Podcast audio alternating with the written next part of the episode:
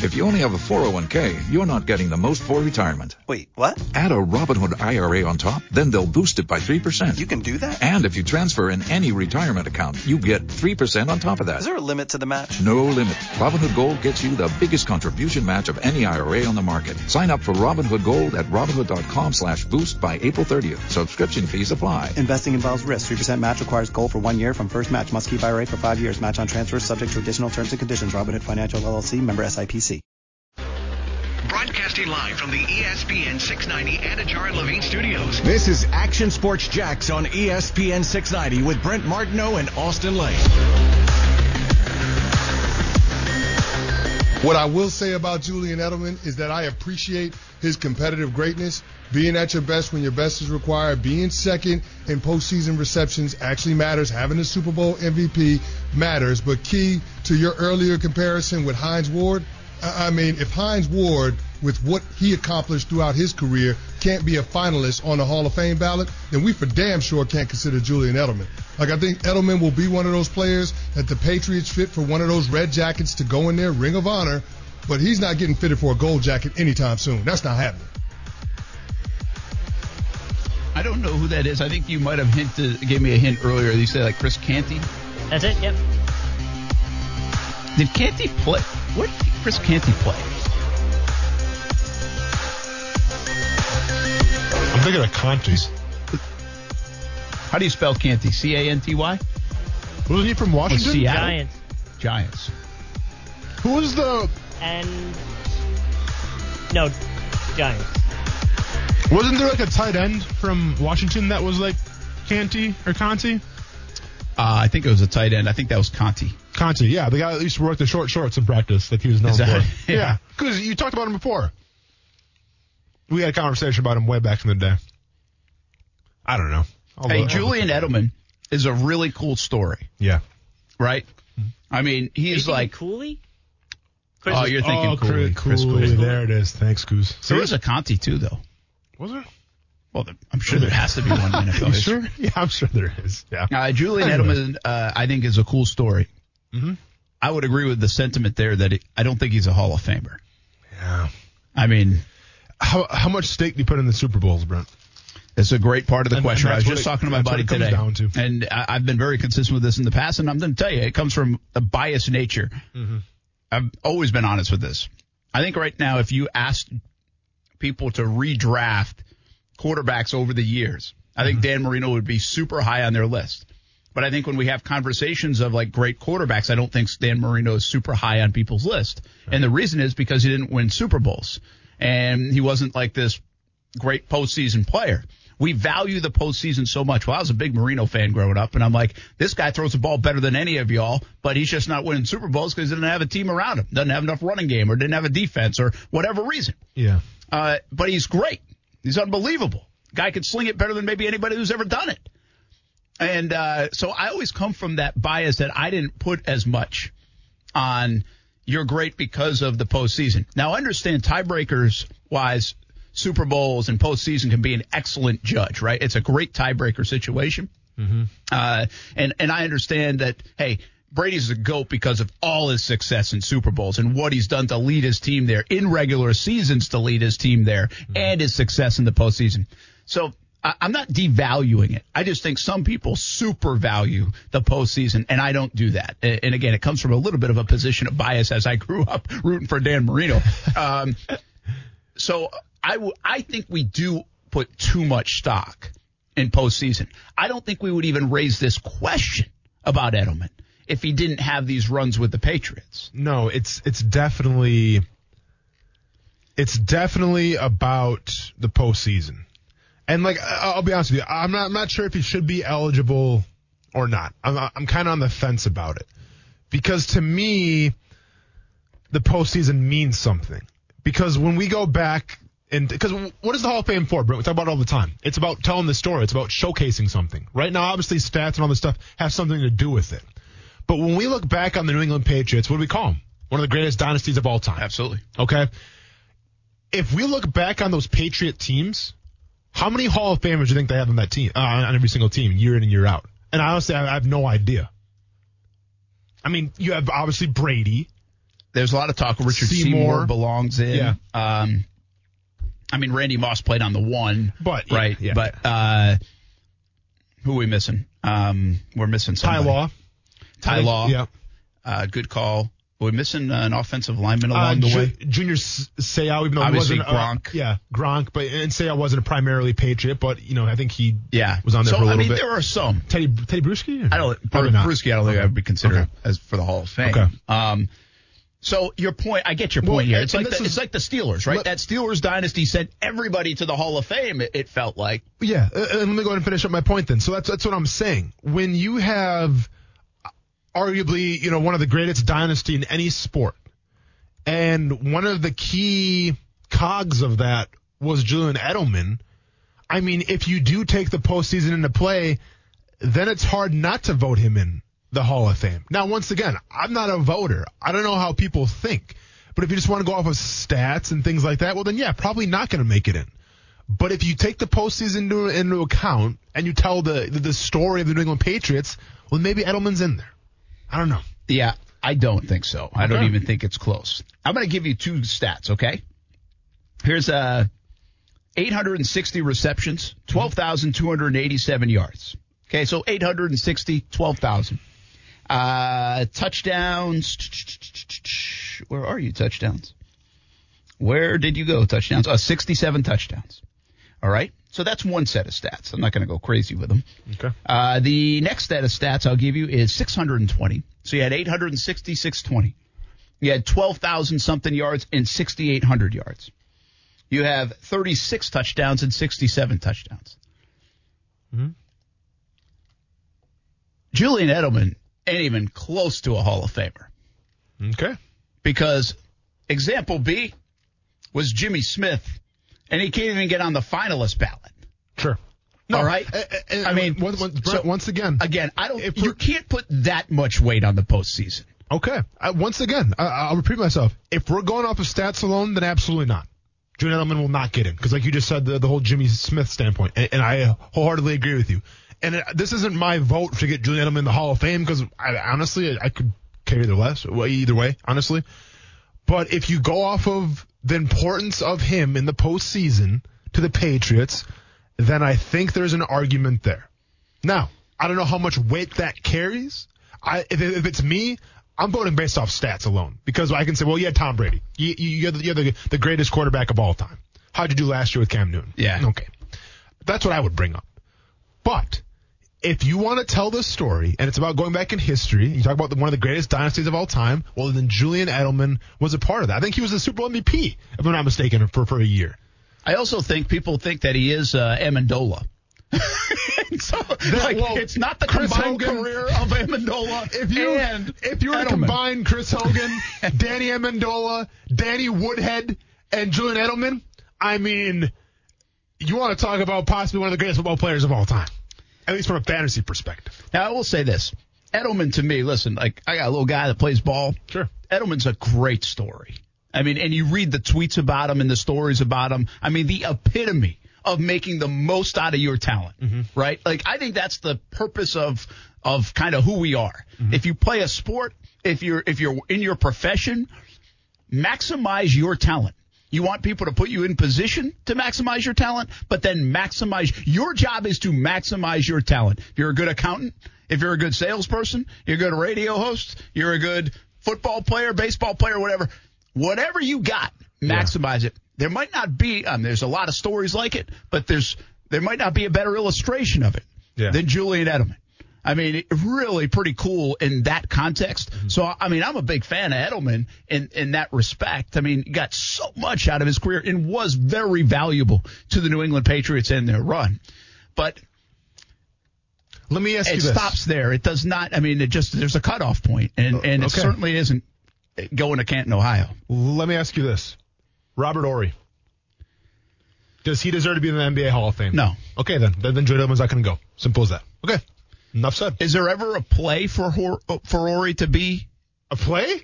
You know how many game winners he No, had? no, I'm saying, is there a play uh, from um, is there a narrative for Horry to be in the Basketball Hall of Fame? uh, winning the championship seven times is something. No, I know. I'm saying, is there Right. a push for him? Like, is, Oh, is oh, there no, a wave no, of, no, of I- people saying, I- "Hey, I he honestly- should be in"? I have no idea. But you're right. I, mean, championships and big yeah, shots, yeah, absolutely, big yeah, shot right? Yeah, yeah. But I just don't. I think that that's a good illustration. Yeah, there are then- Mm-hmm. people that play well in the postseason, but that don't necessarily just. Listen, they'll go down in the history and the annals of the team and, and the sport in a lot of different and ways and memories. is to me. But He- just not a always the bust in Canton, Ohio. Sure. I mean, and then that's fine then. I think we answered the question. Uh, I think if Robert Horry can't get in, then Julian Edelman can't get in. It's different sport and everything, different circumstances, but I think there's some compare com- comparable narratives there. What do you think about uh, the Denver Broncos, Seattle Seahawks now saying, "Hey, we're not going to be a part of this spring stuff. These voluntary OTAs, we're not doing it." They, as a team, through the kind of like through the NFLPA, issued a statement say we're not going to do it. Could we see that in Jacksonville? Well, let me ask you this though: as a team, the players or the coaches as well? Like, do, do, do the, uh, the coaches in on this? Uh, I got it from the NFLPA. Sure. So that's the so players. the coaches are not in on No, this. the coaches Yeah. are not in on this. Yeah. Um, what do I think about it? I- think this is a another example of the modern era NFL athlete using their leverage as they can, and then, and then their their power, their star power, to get out of OTAs and training camp. That's that's what it is. Now, now, once again, I mean, you can make arguments and say, okay, if you want to have a 17 game season, um, and player safety is the, the, the top priority, okay, well, what are you doing for the players, right? This could be a counterbalance. Say, well, let's cancel OTAs then if you have a 17 game season. So, um, it, it can go back and forth. Don't get me wrong, but that's what this is. This is not surprising to me at all. Uh, it's it's an interesting context that it came out as a group. So the NFLPA issues this statement on behalf of the Broncos players. Okay, Sure. so this wasn't like J.C. Tretter. I mean, I guess in, in a way it's kind of J.C. Tretter. He's the president of the players union, but this wasn't like Von Miller Yeah. said, "Hey, on behalf of everybody else, this is what we think." This was the players' union that said it uh, in a statement. It says, "Playing in the NFL, a dream of our players who work tirelessly year round to perform in America's greatest game, with off-season programs starting in less than a week, without adequate protocols in place in order for us players to return safely. We will be exercising our right to not participate in voluntary off-season workouts. COVID-19 remains a serious threat to our families, to our communities. Makes no sense for us to players to put ourselves at risk during this dead period. Positivity rates in our city are higher than they were at this time last year, and we know players have been infected at club facilities in recent weeks. Despite having a completely virtual offseason last year, the quality of play across the NFL was better than ever by almost every measure. We hope players across the NFL work with our union as we did to get all the facts so every player can make an informed decision. What time Uh, to be alive, Brent? And and I just think that's the way it's going to go. Like Yeah. I that doesn't surprise me. And the the thing here is okay.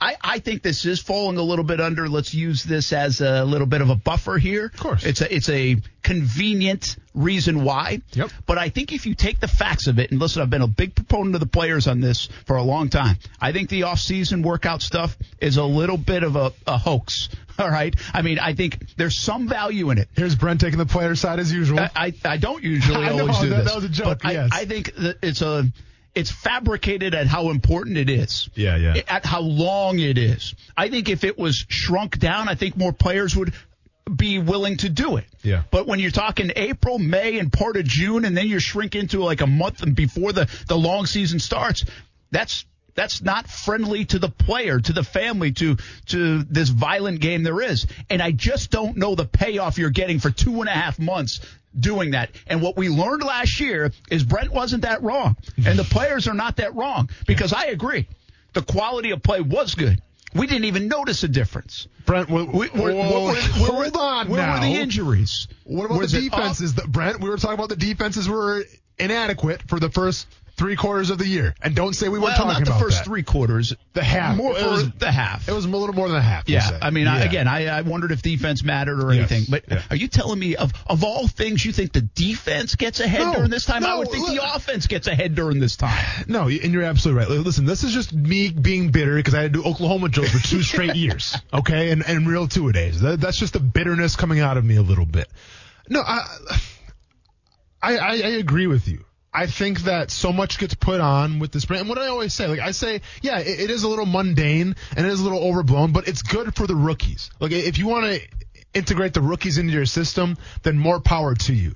But to have, you know, 100% participation, we haven't, we haven't heard that phrase in a while. To have 100% participation, You know what I'm saying? Yeah.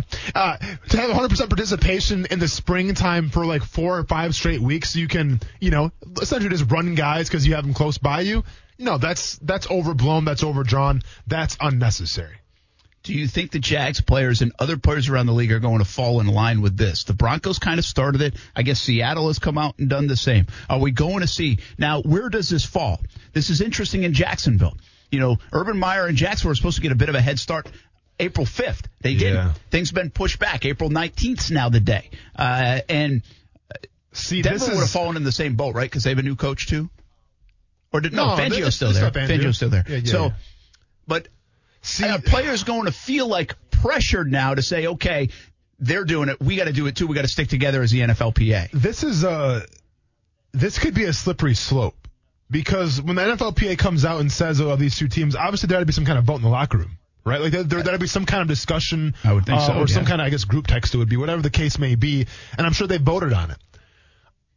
I wonder if you come to Jacksonville, what the theory? Because let's be honest, you have a first year coach, and I think Urban Meyer, if anything, has been preaching, "Hey, we need everybody here." Now he's not saying 100% participation. He's not saying that, but I think he's saying anything close to that um, to get everybody on the off on the right He hasn't even had a team meeting. I mean, Urban I know, wants to but- see his team, makes exactly. his team. Like, I get that. yeah, Like, I don't know, man. But there's the other part though.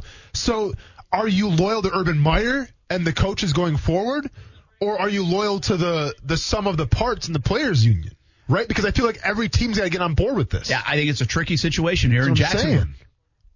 Yeah, I think it's a tricky situation here in Jacksonville and in other, especially new coach places. Yeah. Like I think veteran teams, Russell Wilson, Pete Carroll, they probably get it. Denver's a little bit interesting. I mean, they're not even very good. Kansas City, sure, you could do that. Tampa Bay, yeah, you can do that. Indianapolis, you might even be able to do that. There's a but lot I think teams there that are some teams that can't. It doesn't feel like they can do that. There's too much going on. Like I would feel if I'm a Jacksonville Jaguar player, I got a chance to get better during the stretch. I would feel that. But do I need two and a half months to get better Hmm. on the overall part of this that that is always the off season is what I would argue against if I was a player. Just get me in there for a month even. Mm-hmm. A little bit of conditioning, a little bit of install, a little bit of meetings. Get me a, you know, get used to this. But do we need to do that from April 5th to the middle of June? Yeah. And, and that's what play, players are arguing a bigger thing right here. They They're are. using a convenient method of doing it right now. There's got to be some kind of common ground, though, right? Like me- meet them halfway. That's business. To say we're not going to do anything, ah, that's a little aggressive. And once again, I can't reiterate this enough because I've been in those locker rooms. I, I've sat through those, you know, the, the lockout meetings of what we're all going to do with the CBA. Like there, there will be a pressure by every other team now, whether it's by the NFLPA or the NFLPA representatives, to sit out as well, to all be unified. Because if you're not unified, you know what happens? You look weak, You do. right? I think there's a lot At of the- pressure on other teams right now, But- but players. At the same time, though, once again, what is the goal here, Brent? We're trying to win a championship. That's what every team's trying to do. And you get the feeling, especially with Urban Meyer in his first year, where if you sit this out and you, you don't get the coaching, you don't get the atmosphere of what Urban Meyer's trying to bring to the table right away, that can put you behind the eight ball. So now you're not going to win a champion. I, I don't know. It, it- it's it's back and forth, man. I wish I had the right answer. I really don't. Listen, if. I was a player and I've been off since December, my season ended. Yeah. And and I've got a new coach and I got all this new stuff and maybe new things down at the facility. I kind of want to go.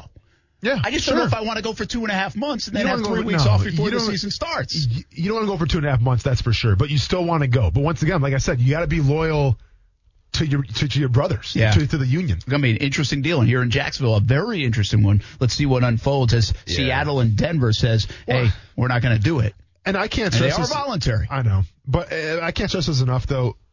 People got to get on the same page here. I'm talking to the players' union. Okay, you know how I felt about the CBA that went through. I felt you got shortchanged a little bit. Why? Because not everybody was on the same page. No, in fact, it was very divided. yeah. Exactly. This could be another example of players not being on the same page. I hope this works out for everybody. Everybody benefits from it. But let's go, guys. Same page, please. It's time for our Florida Sportsman Fishing Report with Rick Ryals. Another beautiful day in and around Northeast Florida. Hope it was that way on the water as well. What's up, Rick?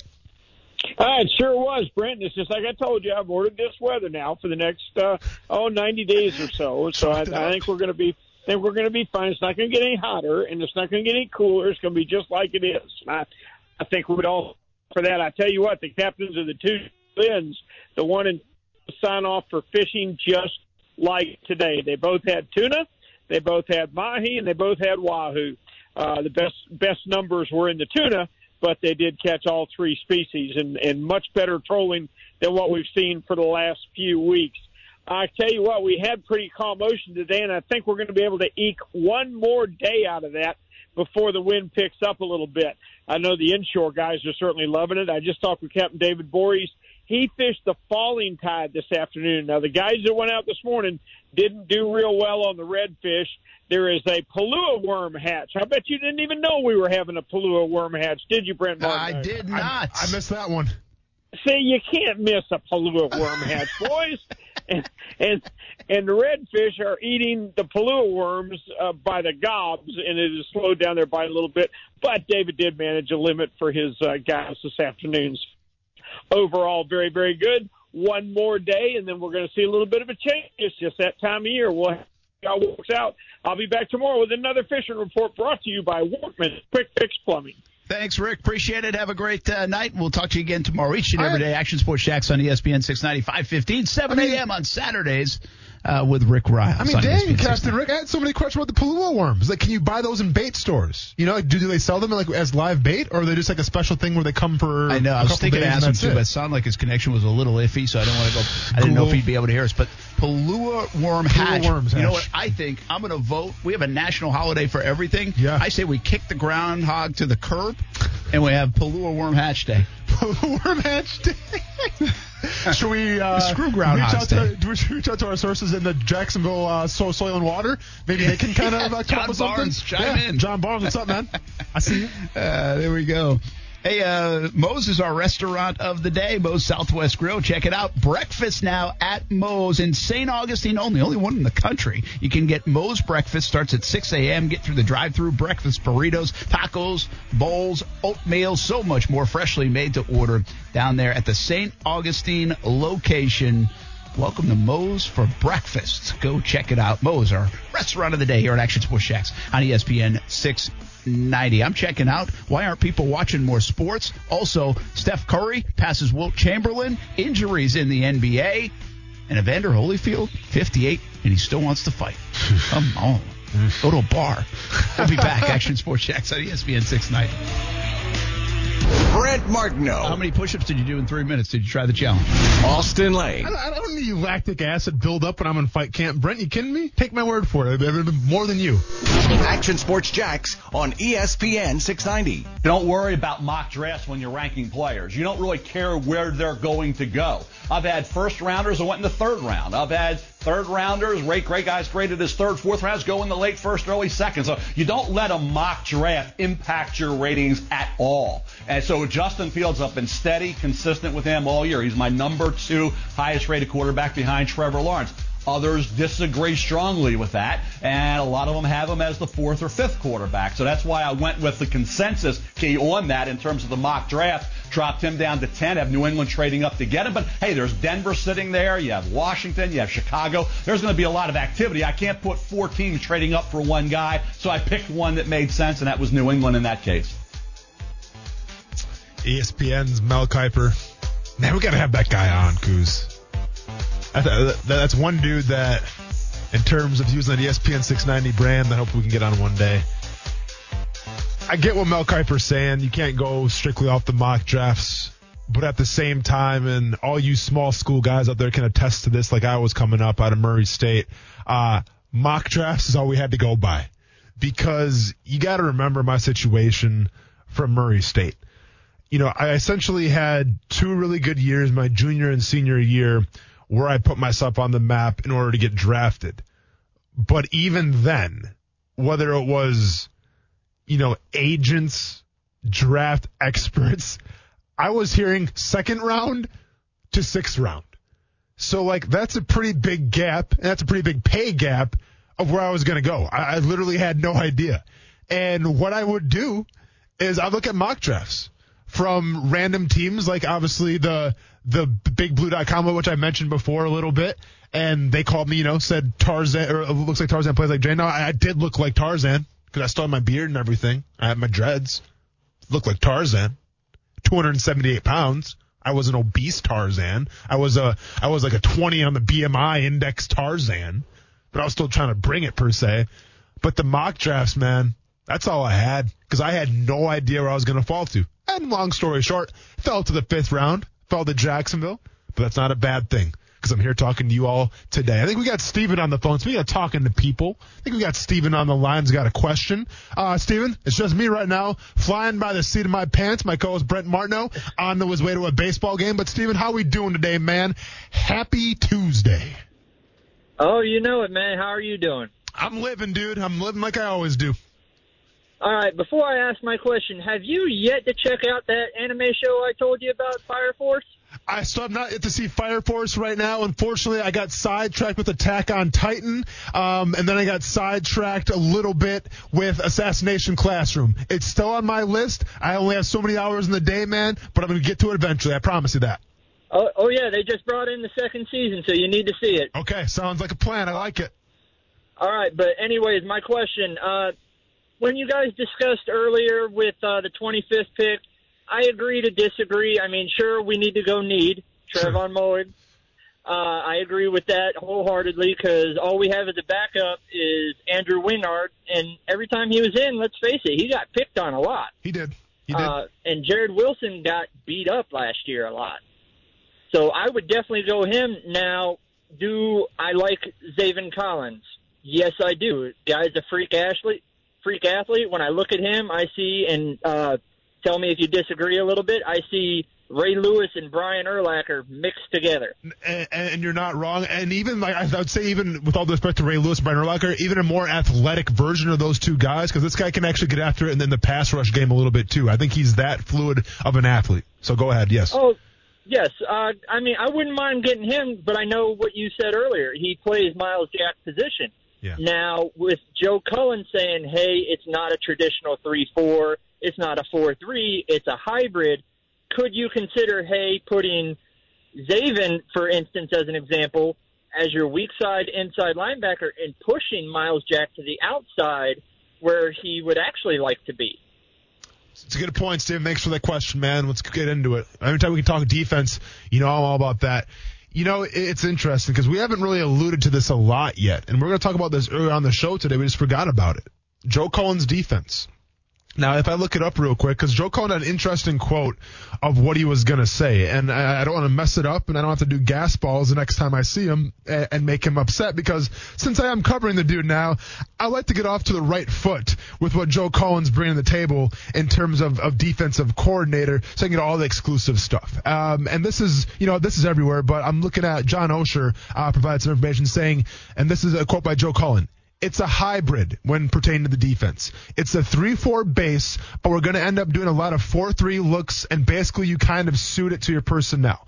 Now we have a feel what we're going to what we're going to do, but it will be based on what we do and what our personnel can do. The best way to describe it is we're going to be an attacking defense that will have multiple looks of a 3-4 and 4-3. Now there's a lot to break down, but there's really not a lot to break down, right? Because this is coach speak once again. But I do like the fact that he said he's going to tailor to the defense. Because what do I say all the time on this show? What separates you from an okay coach to maybe a good coach to a legendary Hall of Fame coach is Hall of Fame coaches can evolve their defense to what they have at their disposal. Okay coaches take their defense and make their players play it. That's the difference. No ands, ifs, buts about it. And I like what Joe Cullen said there where he's going to evolve the defense to what he has. So, Steven, to get back to your question, when Joe Cullen has a quote like that, though, I'm going to be honest. And with, with all due respect to Xavier and Collins, because the, the, the, hey, looks like Tarzan, plays like Tarzan, might be Tarzan in all the best ways possible. This guy's a stud. He's a freak of nature. Definitely a first round pick. Could be the next great middle linebacker in the entire NFL. Not even exaggerating that. I think he, he, he could be that great of a player. But when we talk about a defense right now that has a guy like Joe Schobert, and I, am not like the biggest Joe Schobert, like, you know, bandwagoner. Like, I always, I, I get, I always tout him and I'm always hyping him up, everything like that. But I, we look at Joe Schobert in a traditional 3-4 defense, you see a guy who's undersized. Okay?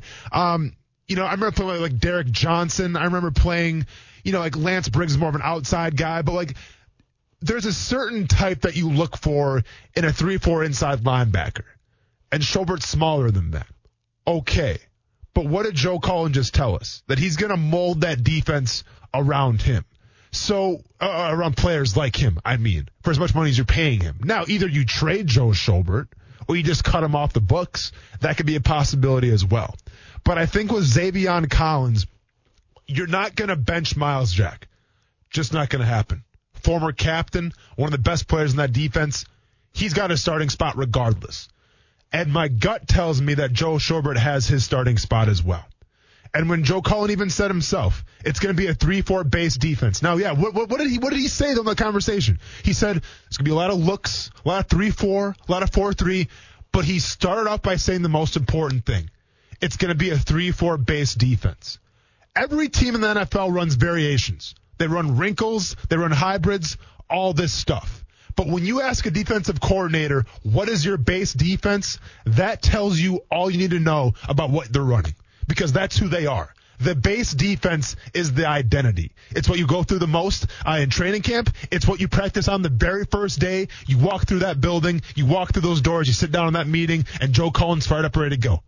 Let's go with this base defense first. So that's who they are. So when Joe Cullen says it's going to be a 3-4 base defense, they're a 3-4 defense. And when we talk about a guy like Zaven Collins, who more than likely will be that middle linebacker, well, there's not so many places he can go, Steven. He's either taking Joe Schobert's spot or Myles Jack's spot.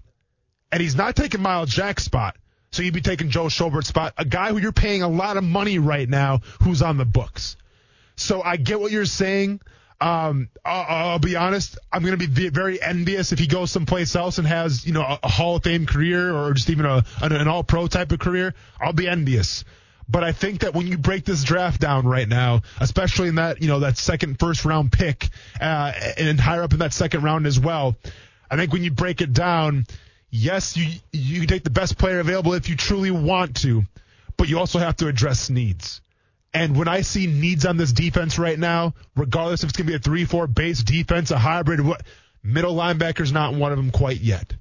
To me, that middle linebacker pick would be a luxury right now. To me, safety, interior defensive line, and if you want to throw a corner later on, the more the merrier. I think right now you're set inside linebacker. Oh, by the way, edge as well. Obviously, pass rusher as well, which Zaven Collins could do, but I think it's going to be more of a middle linebacker. That's what you got right now. Time will tell. We'll see what happens. You know how I feel about this defense, right? You, you, you can always add, you can always upgrade. And I think I'm talking about a defense of last year who was one of the worst in the NFL. And I get it; they have all these free agents coming in, but you need more. You need more in the, in the youth department, and you need more in the depth department. So that's where the draft comes in. We got one more segment coming back here on ESPN 690. Stay tuned.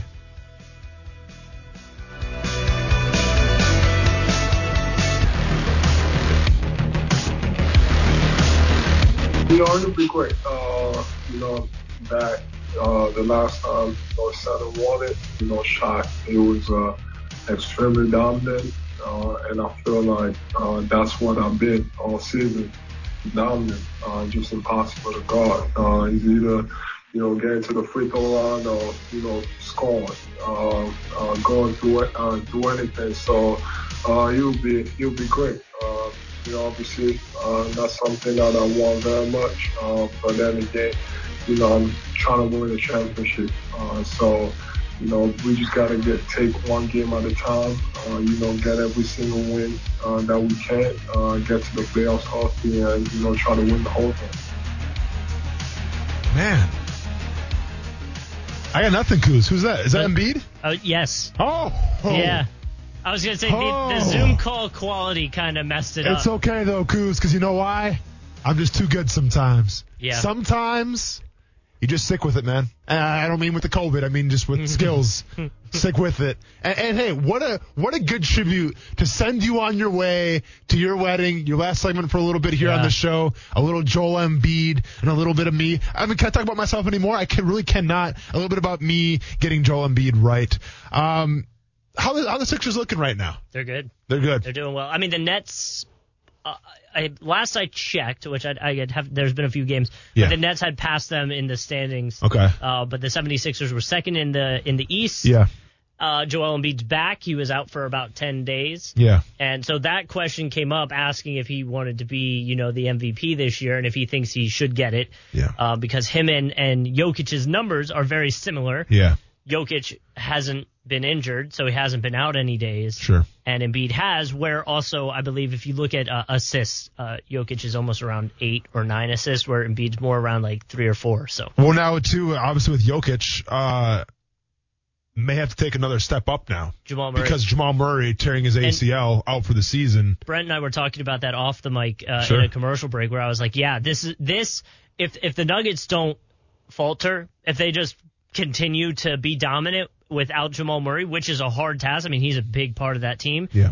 Um, but but the addition of Aaron Gordon is working out perfectly for them. So you would you would wonder if he can do that, and if he can, well, then there's no way you can argue that he doesn't win MVP. You Like know- he deserves it. But the the cool part of that, and uh, what I think people are going to start realizing is if either of these guys win, Jokic or Embiid, it'll be the first center to win MVP since Shaq. It's insane. Yeah, That's hard to think about, man. it's been a while. What you know, and I guess the thing with Jokic is, and I'm not sure this is going to benefit Embiid in terms of MVP race or not. Like usually when a big man loses, you know, like a star guard, like Right. that hurts the big man as well, right? Because now it takes the tension um, off Murray, and a lot more focus is going to be on the Joker, obviously. But like with Jokic's game, though, you know, like he, yeah, I get he's a center per se, but th- this guy's all over the court. You know, like he, he's a fantastic passer. He can create his own shot. Like, do you think it's going to hurt his numbers or help his numbers um, going forward now with Murray out, Kuz? I would say, I, th- I I would imagine you would be able to make the argument that they can hone in on him a little bit more. But they do have like Aaron Gordon. There's going to be Yeah. other players that you do definitely have to that you have and they're to still a an eye quality team still without. Murray. Yeah. And and so uh, I mean, like you said, a lot of the Nuggets offense does go through Jokic. Mm-hmm. Um, he's up around uh, eight assists a game, like I was saying. So a lot of that won't change. But I think you know Murray being one of the leading scorers on the team as well is the part that's really going to hurt them. Yeah. And where they're going to find that extra production, well, you hope some of it can come from Jokic, but he's already playing such a high level. Can can or is that even possible? Yep. You know, the Driving Dish podcast, nobody talks about it better than Kuz talking about the NBA. Steph Curry overtakes Wilt Chamberlain all time Yeah. on career scoring for the Warriors. I feel like this is an obvious answer, but I want to get your take about it a little bit. And obviously, listen, Wilt Chamberlain is a good player in his own right, but he's a little, you know, uh, a little before our time, Kuz, let's just say. Of course. But do you think, in terms of the Warriors' lore, it's Steph Curry as the king and everybody else, or do you think there's an argument to say, ah, Wilt Chamberlain was a, was a great player in his own right, and he's the best Warriors guy of all time? Well, I would say Wilt Chamberlain, obviously a great player in his own right. Yeah. But I think the way that Steph Curry has come in and and essentially changed the game in terms of the three point shot and how consistently he was knocking it down um, would for sure make Curry the number one guy for them right now. I think I and and you know his career's not even over, so mm-hmm. there's more to come. We'll see. Although there's some rumors about the Lakers, but we'll see where it goes. I think right now it, it, it's for sure Curry though because of all the hype, and I think social media is a big part of that as well. You're not wrong. And, and you know what's crazier? I'm looking at the amount of games each guy has played in his career so far to, to amount up to, you know, the, the, the total number of points. And, and like, remember, like, we used to hear all the time about, you know, Wilt's great, like, point totals and all this stuff. So Wilt Yeah. played in a 1,045 NBA games. So that's essentially 15 seasons in the NBA. hmm Steph Curry right now, what season are we on? We are on, well, essentially we're on 745 games. Yeah. Um, and he's accumulated that many points already, which is, now keep in mind the, the, the schedule, like everything's different Well, than what that- it was and back the three then. point uh, for for Curry is Yeah. is and the way the game's played so much more. But It's I think different. another argument for Curry's side would be the fact that he stayed with the Warriors the whole time. Like that's not a very common thing that happens in basketball anymore. True. Yeah, no, I mean- I there's mean, no have- even yeah. LeBron James, you know, who's the the the biggest name in in basketball has been on three different teams now. It's a good point. So it, it's not very common for a player to stay in one spot. I know we've teased this a little bit before. We've talked about it. If Curry leaves, does he hurt? Does he hurt their his reputation, or do people respect it? Because like Yeah. Kevin Durant kind of got like the cupcake and the snake treatment. I would Does be Steph willing. Curry get that? I would be willing to bet. My answer would depend on what team he goes to. If he goes to the Lakers and joins LeBron James, I think people are a little more upset about it than Sure. if he if it if he just ended up on another team But let's somewhere. be honest though, because like if, if he goes someplace, it's going to be a loaded team already. Of course. Like th- th- there's Yeah. no sense in Steph Curry going to a, like a brand new Right. team that has to rebuild, Like, like, if he- the Bulls or but- somebody. No, you're but going, I think it would it would you might as well would, stay then. I think it would hurt less if he say went to the Nuggets or went Sure. to the Jazz. I think it would hurt more because he goes to LeBron James, the team that the Warriors ha- or the player, the team the Warriors had always been going up against for those finals. I think that just makes it a little more salt in the wound. I got you, man.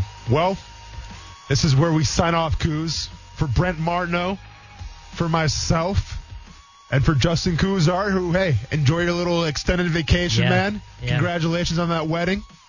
I will see you on the other side, sir. I'll talk to you soon. But everybody else out there listening, I'll see you guys tomorrow, or I'll hear you guys tomorrow on ESPN 690. Have a good night. Stay casual.